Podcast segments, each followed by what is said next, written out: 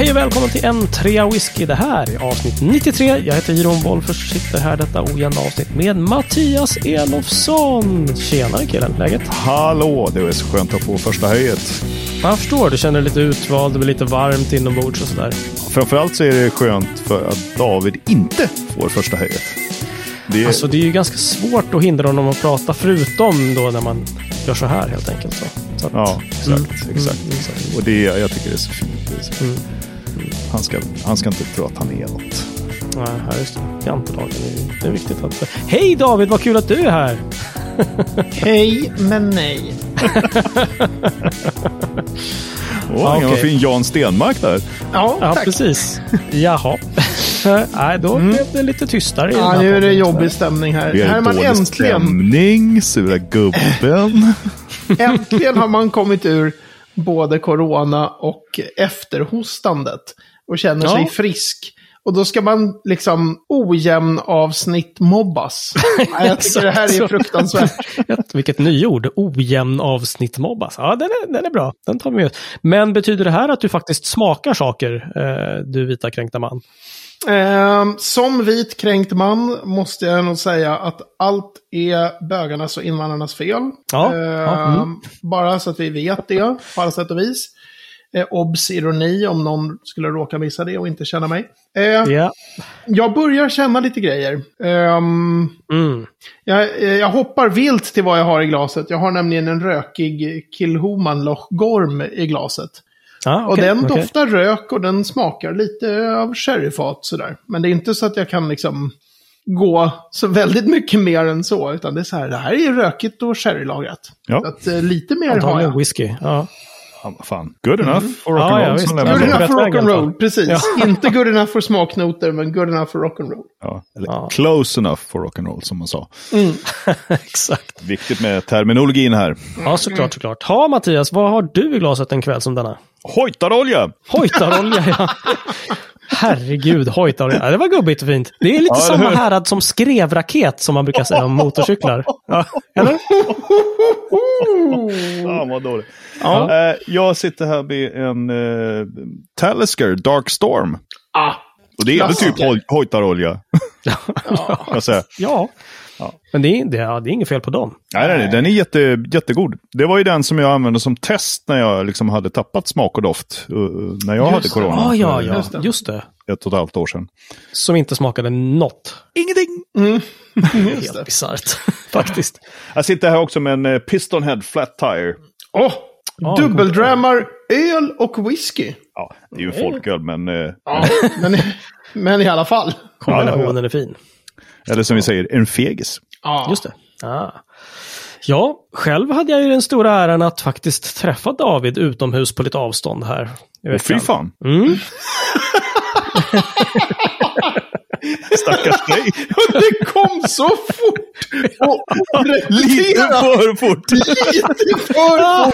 Och lite för äcklat på resten. Bara, sådär, inte rått men jäkligt, utan bara du gör slut med mig snart, Mattias. Det var de 20 åren av vänskap. Precis. Jag vet ju hur oregler du kommer att vara nästa avsnitt när det är ditt första höj, så att jag du tar ut i förskott. Mörsa på här nu. Snyggt. Tjong. Anywho, jag hade handlat lite saker och beställt faktiskt en flarra av David. Nämligen av samma som Mattias brukar bryta korken av, nämligen den här fina Mortlacken. Just det. Har du bytt kork redan nu eller? Alltså, så fruktansvärt bra kork på de här, måste jag säga. Verkligen så här toppnotch. Nej, men så att den köpte jag av David en mörk kulen kväll i första. Sådär. Och sen tog jag hem den och nu sitter jag och dricker en Valentines. Nu sitter du med 16-åriga Mortlack där alltså, på... Det gör jag faktiskt. First Fill Bourbon. Det är oerhört trivsamt faktiskt. Det måste jag säga. Folk, jag la ju upp i här mitt whiskyskåp där. Det här kärleksfulla i att den här svineriet att jag hittade en hel låda med 6 flaskor och bara, nu måste jag spräcka lådan. Det är ju det är ju kärlek på hög nivå. Det är när man liksom går med på. Dessutom hittade jag ju 2 flaskor till här i mitt skåp. Så jag hade ju inte behövt knäcka den där lådan. Fan också! Ja, men det roliga var ju att det var många som kom fram där och bara, va? Har du kvar? Har ni kvar av den där? Vad fan? Mm. Ja, för jag tror Lars har 2 kvar också. Ja, frågan är om det är lådor eller flaskor. Nej, 2 flaskor. Ja, tror jag. Ja. Vissa hårda ju, höll jag på att säga. Mm, jo. Mm. Jag då. Men ja, vad kul att du har den, Jeroen. Mm. Men det var också många som liksom sa, åh shit, det är verkligen vänskap. Jag bara vill klargöra här att jag fick den inte, utan jag köpte den. Alltså, du köpte den faktiskt. Reda pengar, bara så att... Så jävla bra kompisar är vi inte. Jag beställde asmycket mat. Det är ni ju faktiskt egentligen. Men, ja, det är vi. Ja. Jag beställde jättemycket mat som du fick släpa från Willys Sjöndal. Köra till Farsta strand och bära fram. Och jag sa, här har du en flarra. Det blir 925 spänn. Perfekt. App. Inte hela sanningen. Jag fick även ett gäng samples faktiskt. Ja, det fick du. Ja. Så precis. Det så. Och de fick du alldeles gratis. Oh, det är ungefär som alltid när man kommer hem till David. Jag var ju där och skulle bara, vad fan vad skulle jag göra? Jag skulle lämna någonting. Ja, just det. Bara, och sen gick jag därifrån med fickorna nedtyngda av samples. Liksom. Precis. Själv så är det lite roligt när man kommer hem då med en flaska och sen så har man då, för att få med sig dessa samples som säkert var liksom en 7-8 stycken säkert, så har jag liksom i min bakficka har jag då bajspåse för hunden, så att det kom hem liksom en sån här grön påse som brukar vara fylld av helt annat innehåll men med ett trevligt innehåll, och min fru tittar på mig och bara, varför har du med dig den där in? Att den här ska vi inte slänga just nu bara. Då vet vi det. Nästa gång vi frågar dig vad du har i glaset nu, Jeroen, så kan du bara så här, jag plockar något i bajspåsen här. Ja, precis. Nej, det är nog skit bara. Jag älskar den här sekunden också när du säger i min bajs. Och man tänker, vad i hela friden håller på att hända? Ja, det är så det brukar vara. Hörrni, får jag hijacka det här avsnittet lite? För det, så att jag får plats också. Ja, just det. För du pratar ju så lite. Ja, det är sant. Du hörs nästan inte. Jag antar att vi inte kan säga nej, eller? Nej, jag tror att jag bara tar det här. Alltså grejen är den att jag har nu äntligen införskaffat även till dig, Jeroen, ett ex av den här Malt Whisky Yearbook 2022 av Ingvar Rundepp. Lite sent, för den kom ju för ett antal månader sedan. Ja, herregud, jag har haft den skitlänge. Ja! Nej, men då har jag ett litet personligt skryt att komma med här bara. Man går till sid 83 på Malt Whisky Yearbook 2022. Websites to watch. Det finns en massa bra, han skriver på engelska, men bloggar och webbsidor och sådär som finns på internet. Och en del som inte är så bra. Det här är de som jag följer och även om alla är liksom... värda att besöka, så är de som är markerade med stjärna är mina personliga favoriter, och för första gången i Malt Whisky Yearbook dyker den upp. Kederswhisky.se. Nej, ingen någon N3 whisky utan Kederswhisky.se. Ja, fan vad kul. I made it to the Malt Whisky Yearbook. Nu kan jag dö lycklig. Ja, alltså det är... Nej. Du kan väl bara ta det lugnt. Sitt kvar.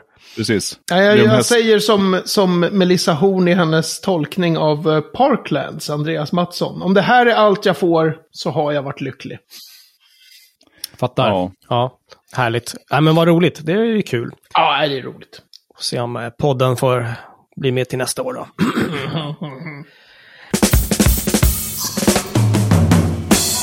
Hej guys, vet ni vad? Vi har fått en lyssnarfråga med ljud. Nej! Ja, det är sant. Jag har faktiskt fått 2, men vi lyckades faktiskt besvara den ena, den här med 46%, om det är det nya 40. Lyckades faktiskt besvara innan han hade fått fram ljudfilsfrågan där. Så att, men här kommer faktiskt en fråga. Är ni med? Vi är med. Här får ni. Hej. Olle heter jag. Vill tacka för en bra podd. Så har jag en fråga också gällande whisky och smaklökar.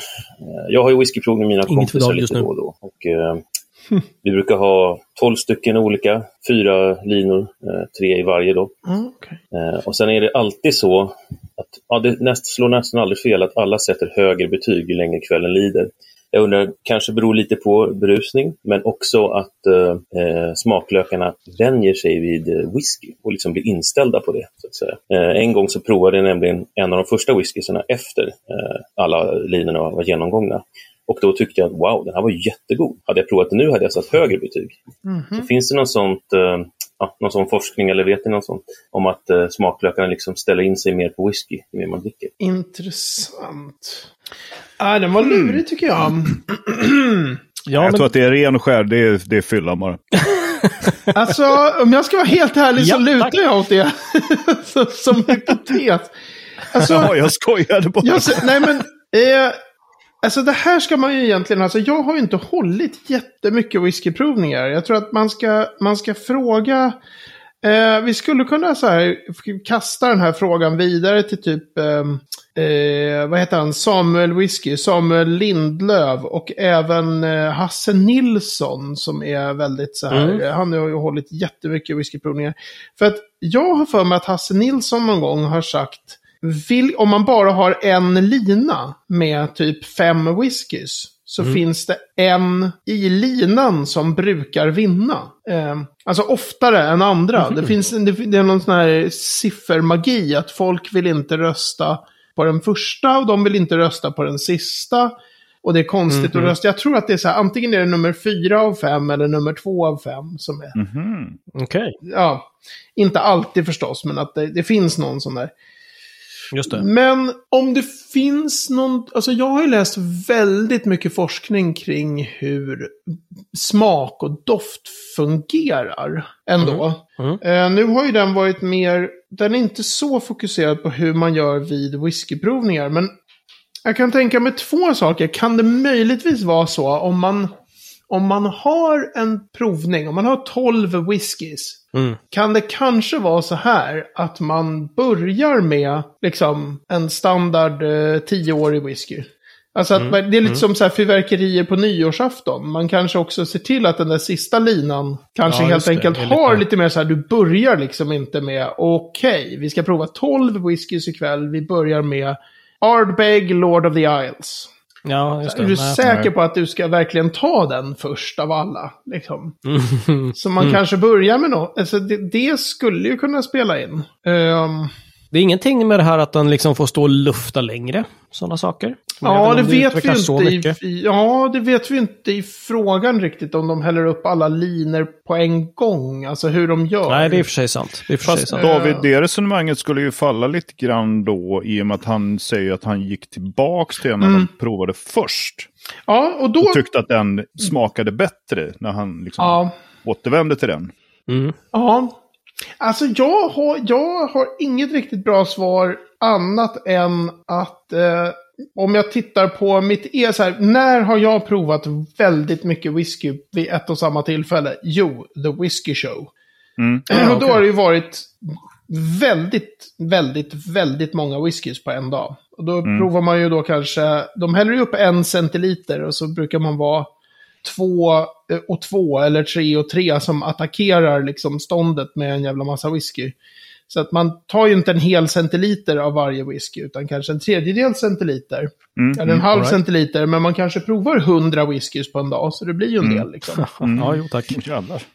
Och då finns det ju en viss tendens, även då kanske man liksom tar en del av de mest brutala whiskyerna alldeles i början. För då vill man ha schyssta smaklökar. Så att du vill liksom inte vara där i slutet på dagen lite bortom slirig. Så bara, jag tar en Campbells 40-årig för fan. Utan man går ju på de här lite mer brutala tidigt. Men då är man också... Då har man en så här sinnesstämning som är, nu ska vi verkligen prova whisky här och se, är det här bra? Alltså man har ganska tidigt liksom. Just det. Medan kanske senare på dagen, om whiskyn vrålar, du liksom provar massor med orökiga bourbonlagringar och har en hel del whisky innanför västen. Och så provar du en egentligen ganska medioker rökig whisky, men det är den första rökiga whiskyn du provar den dagen. Då kan ju den liksom vara så här, åh helvetes jävlar! Sen provar man den i efterhand någon gång och bara, Exakt. All right. Jag och Anki Ulvmåne provade ju någon gång för jättelänge sedan för allt om whisky.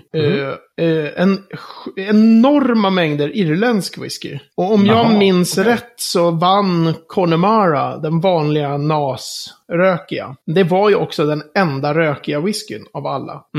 Så att det kan mycket väl ha varit det. Ja, just då sticker det. Den ut så mycket så att man bara...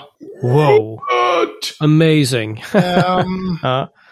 Jag kommer att tänka på David när vi var på Cinderella Whiskey Fair en gång. Och vi hade gått omkring där hela kvällen. Och då provar man ju ganska många också. Just det. Och sen typ 2 sekunder innan de skulle stänga så provsmakade vi den här Tamdhu. Som vi båda två då helt plötsligt tyckte var. Men det här var ju det bästa vi har druckit på hela kvällen. Det kanske det inte var då. Nej, men så här.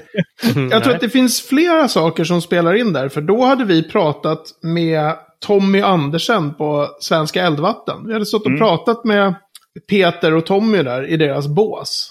Och jag tror att det var någon av de två som sa: hörrni, gå bort liksom och prova Tamdhu Batch Strength. Det är jävligt bra. Så man gick ju också dit med någon slags...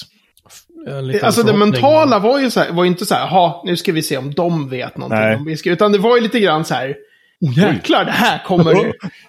Liksom. Sen tyckte ju jag även i efterhand, just med den batch 1, jag tyckte den var skitbra.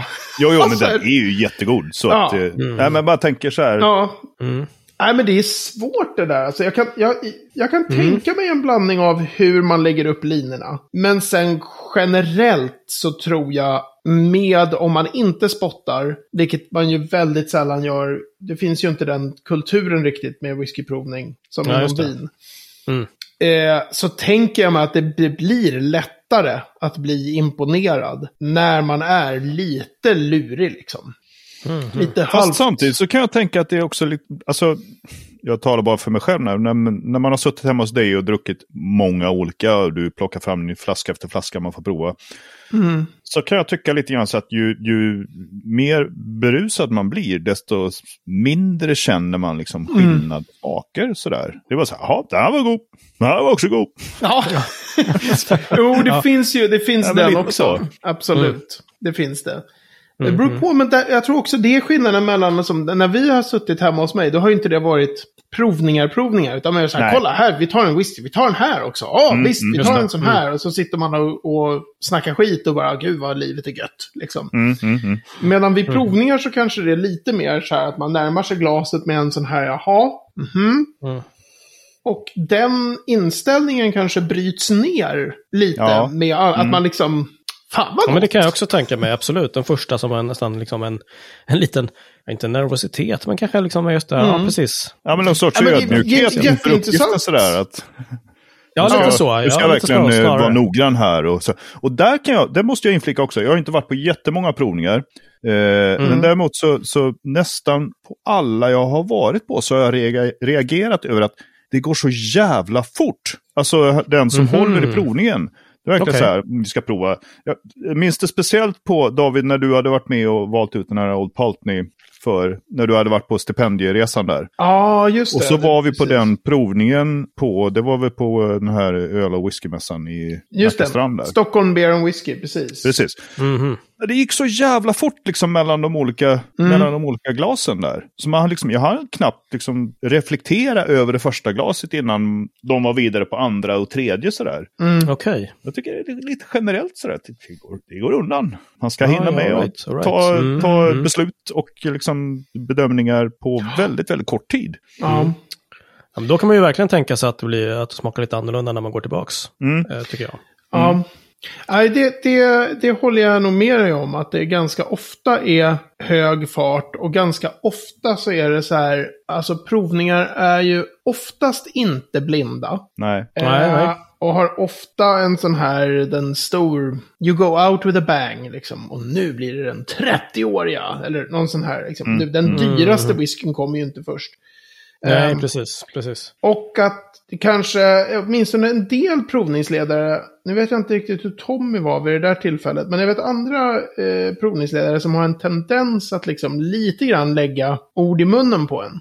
Alltså nu har vi glas nummer 2 här, man sitter fortfarande och nosar på ettan. Ja, eller hur? Och jag säger, hur var det här? Och så står någon och säger liksom, här känner jag... Just det. Ja, jag vet inte, liksom. Mm. Vad var det vi pratade om sist? Kopparmynt, som du tyckte. Ja, just det.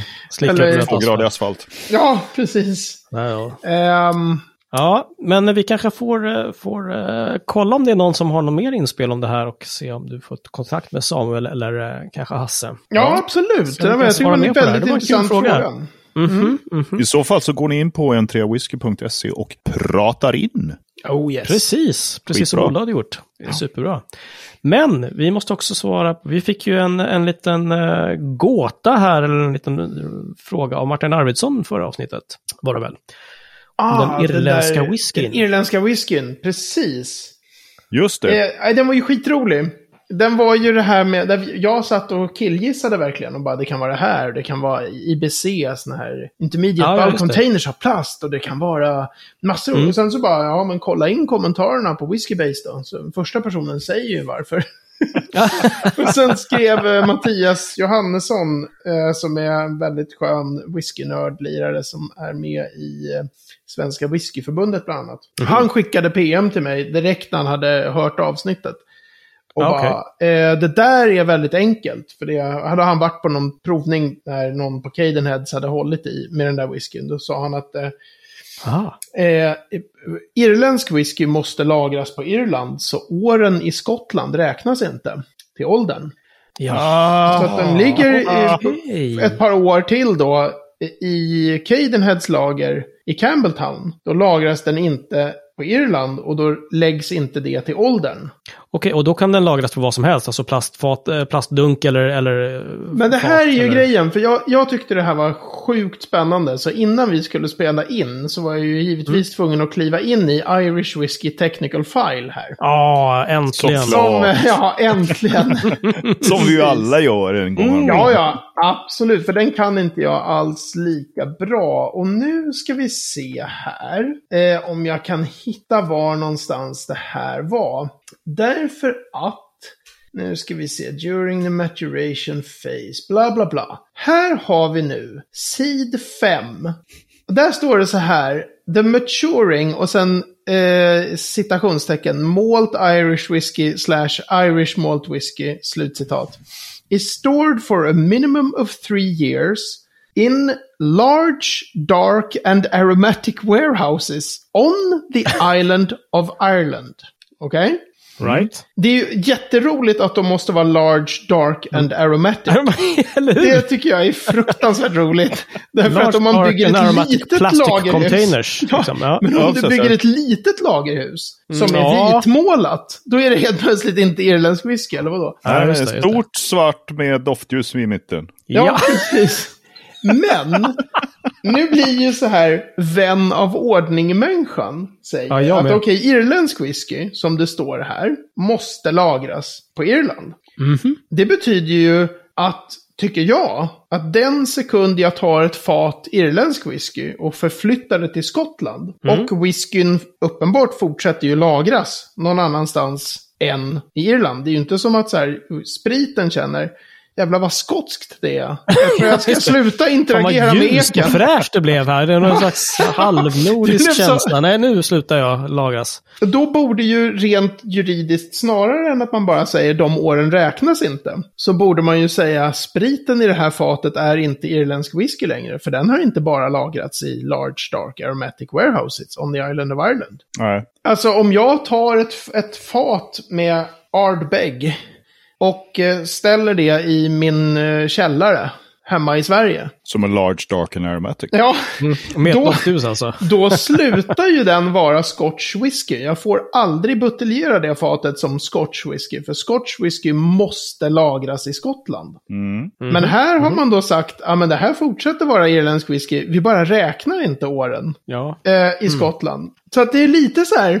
Ja, så kan man göra, men vad är det helt i linje med vad som står i reglerna? Ja, men jag tror att det är helt i linje med liksom det här förhållandet mellan Irland och Skottland. Det är ju lite flytande sådär. De är ju kelter liksom. Det är katolik-kopplingen där, va? Man ser ju många så här skotska musiker som gärna sjunger irländska folkvisor och vice versa. Så det finns ju någon sorts koppling där, va? Mm. Eller så finns det någon slags retstick. Nej, det där är inte... Ni kan ju inte lagra whisky där. Mm. Nej.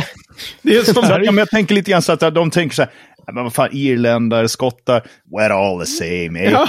Ja, vi tänker så tror jag, men de tänker nog absolut inte så. Ja, det är men Waterboys som är sjukt skotska, de bara går in och åker och spelar in Fisherman's Blues liksom, vad fan. Just det. Ja. But the minute you set foot on that Scotland with the Irish whiskey, no way. Ja, det är en rolig beskrivning där, att det är så här, de bara, ja, det är lite allmänt småflummigt ändå. Ja, jo. Men ja, nej, så det var ju storyn därifrån. Att men jag måste bara fråga det här med irländsk whisky och att det måste lagras då i mörka aromatiska stora lager. Det står ingenting om att det ska vara på typ ekfat eller så här. Det kan vara... de hade wooden containers, precis som... Ja, men en fyrkant i trälår. Ja, such as oak tror jag det stod. Alltså, as oak. Ja, så du kan använda till exempel... vad var det nu agitator hade gjort? Kastanjefat till exempel. Kan man använda. Now for something completely different. Ja. The large. Ja, precis. Eller så här björkfat. Ja, just det. Nej, det kan man göra irländskt, men inte skotskt. För i Skottland så är det ek. Solklart. Ja. Eller något. Ja, precis.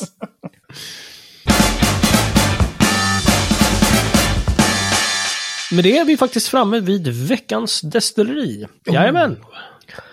Vi har en tidsrymd av hela 3 minuter som David ska utgjuta sig. Nej, han sitter med en Malt Whisky. Nu har jag ju Malt Whisky Yearbook framför mig här. Han ska läsa innantill alltså. Ja. Mattias, har du något som har startat nu i år så att han inte får med dig Ingvar eller? Nej, fan. Tusan! Jag tänker det här blir ju som när du och jag gör ett avsnitt och när inte David är med. Då sitter vi och läser innantill antingen i den boken eller i Davids bok. Ja, just det, precis. Ja. Okej, David, du får 3 minuter om Tamnavulin. Men gud vad kul. Jag ska inte bläddra i Malt Whisky Yearbook här. Nej, det ser vi. Ja, alltså det första roliga med Tamnavulin är hur sjukt fort ett destilleri kan gå från blending-destilleri till att vara ett jätteframgångsrikt singelmalt-varumärke. För att om ni hade frågat, eller om whiskynördar pratade om Tamnavulin för bara några år sedan, då hade svaret varit det är ganska nytt, tror jag. Vad sa du? Tamdhu, ja men precis, Tamnavulin. Ja, men det är någon så här blending destilleri, de kör orökigt. Det tillhör väl Whyte and Mackay, alltså det som hette Ingvar Gordon Distillers. Jag tror att det är det stallet av destillerier. Och så hade man bara sagt så här, allt går in i blended, det finns inga officiella buteljeringar överhuvudtaget. Och det är bara typ 4-5 år sedan hade man sagt att det är ingen som har provat någon singelmalt därifrån annat än som oberoende då. All right. Och jag tror att det är ett sånt här 1960-tals destilleri. Vilket för övrigt gör att det är sådär härligt, speciellt modernt. Alltså alla skotska destillerier på 60-talet, då var det inte det här att det skulle vara traditionellt stiligt vitrappade och pagodatak och grejer, utan de körde på annan stil där. Men så lanserade de sig som singelmalt och som väldigt billig singelmalt. Så flaskorna är ju jättebilliga. Och de hade ganska lång tid, Tamnavulin, av ingen produktion där de låg i malpåse som det heter. Och det var ganska nyligen, så därför finns det ingen sån här att deras core range är så här 10, 12, 15, 18. Det går liksom inte. För de har haft så lång produktionsstopp. Det har de löst genom att då, apropå det här med 40-46%, de har vattnat ner hela sin core range som de släppte till 40%. Och sen så har de all whisky kostar typ 299 tror jag, eller? Ja, men det, jag tror att vi har rätt där. Det är liksom billig, väldigt så här price fighters brukar man kalla det. Ja, och så heter de saker som typ wine cask, double cask, sherry cask. Alltså de här olika finishar så här.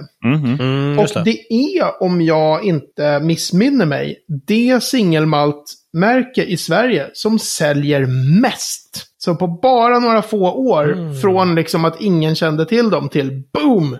Top of the line. Okay. Säljer mest av allt i just alltså, Sverige. Det förvånar mig inte, för jag tycker att just som du säger, på senare år så har det dykt upp överallt på alla de här Facebookgrupperna. Mer och mer, hela tiden. Tamnavulin.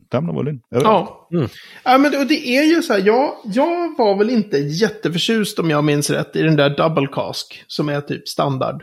Nej, men de har en stil på whiskyn som lirar med såna här olika vinfat. Alltså sherryfat och rödvinsfat och så här. Det är liksom lite oljigt, lite småsmutsigt. Alltså jag tyckte de var...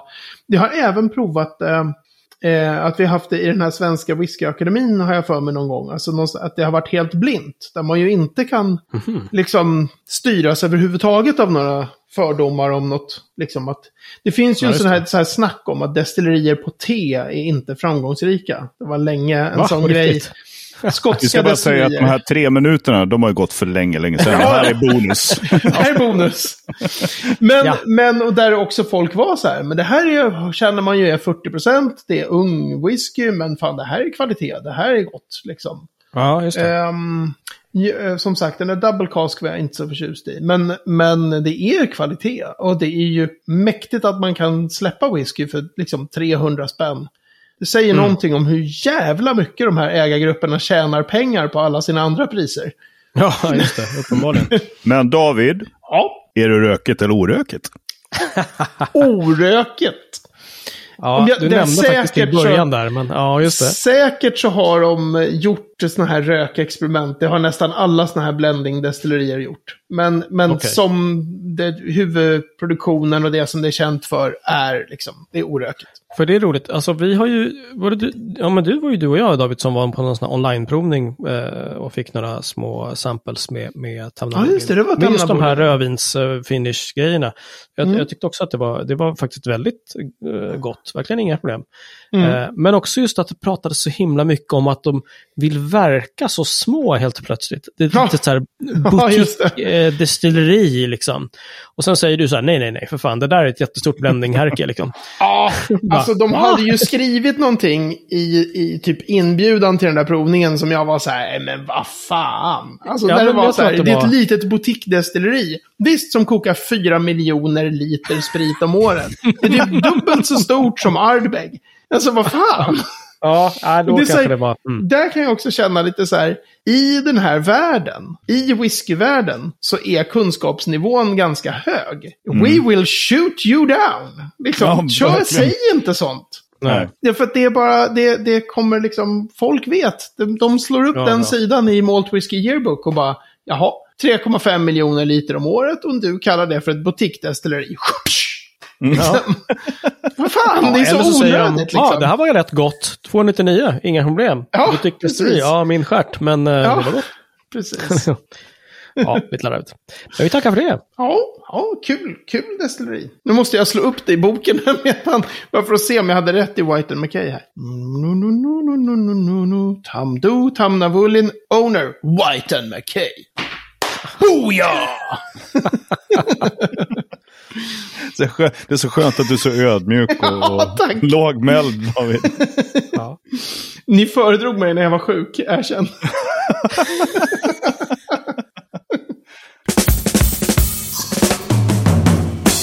Veckans ord, mina vänner.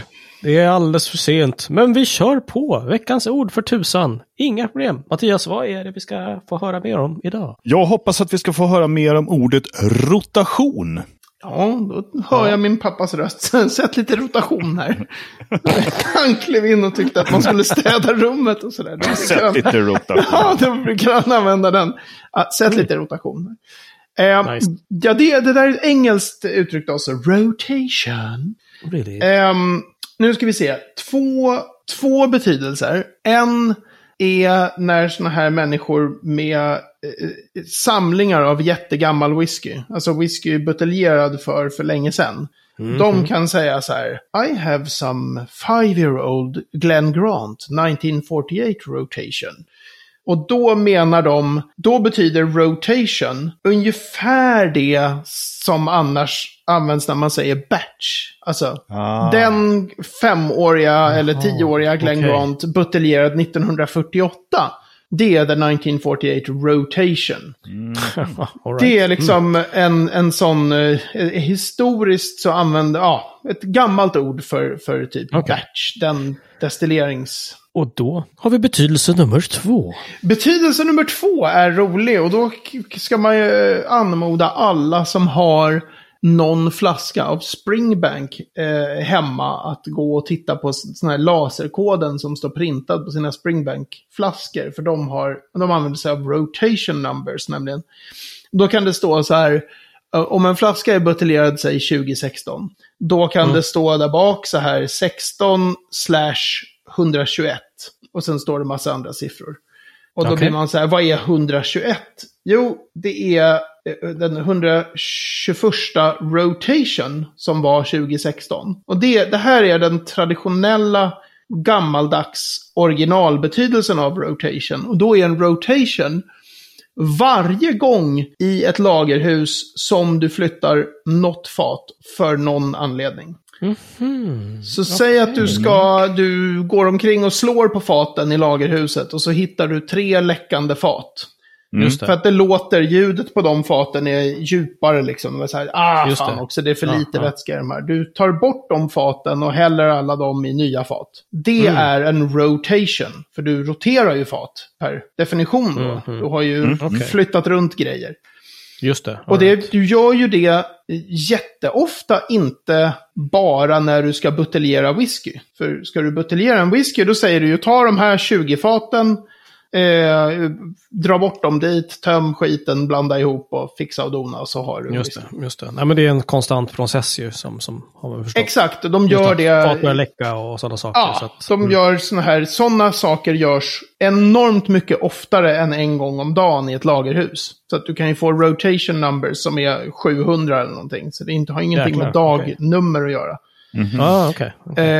Så det är någon sån här traditionell en rotation. Det är inte jätteofta man ser dem användas, men Springbank har det på sina de här. Varför står det 16/121? Coolt. Spännande. Hem och kika på era Springbank-flaskor, hörni. Absolut. Och med det så sätter vi punkt för avsnitt 93, och på n3whisky.se/93 hittar ni mer om det vi har pratat om. Ni hittar kanske någon länk till Malt Whisky Yearbook. Jag misstänker att David kommer vilja ha in den med all våld och så vidare. Skryta lite mer. Som fan. Bild på sidan. Just det. Lite lopp. Jag har inte skrutit tillräckligt mycket, tycker jag, det här avsnittet. Så. Hörrni, på facebook.com/n3whisky kommer ni i kontakt med oss, även om ni mejlar till hej@n3whisky.se eller går in på n3whisky.se och pratar in en fråga. Det är ju så himla trevligt. Det gillar vi. Det är asgott. Ungefär som Ola hade gjort. Like it. Lägg grabbar, det var sjukt trevligt. Vi ses väl om en vecka, hoppas jag. Eller? Inte om jag ser dig först. Jag var rädd för den. Då så. Kör vi med släktskärm nästa gång. Okej. Vadå, har ni ljus på skärmen när vi pratar med varandra? Alltså. Nej, inte alls. Nej. Nymodigheter. Skål, och vi ses om en vecka. Det gör vi. Ha det bra. Tada. Hej. Hej då.